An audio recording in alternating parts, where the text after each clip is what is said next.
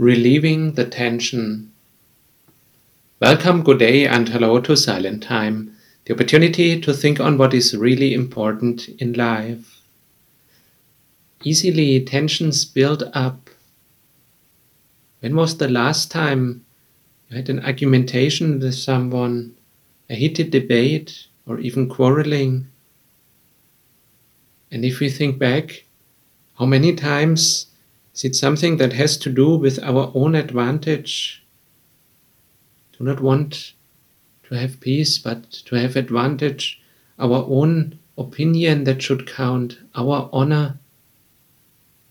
Even in Christian groups, it can happen that different opinions, different views how things should be done, then people are upset to each other because they come from different backgrounds. And then, of course, it is not attractive to go there.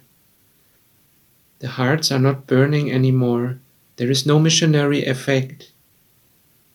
Let's do all we can by the help of God to relieve those tensions, to take them away, or at least to reduce them, to say sorry where necessary, to find compromise solutions, find win win, to understand each other, why the other person thinks like that. Abram knew that it is not useful, that it is not worthwhile to fight about earthly matters. He was looking for peace, for things that come and go. They are much less relevant than the eternal things.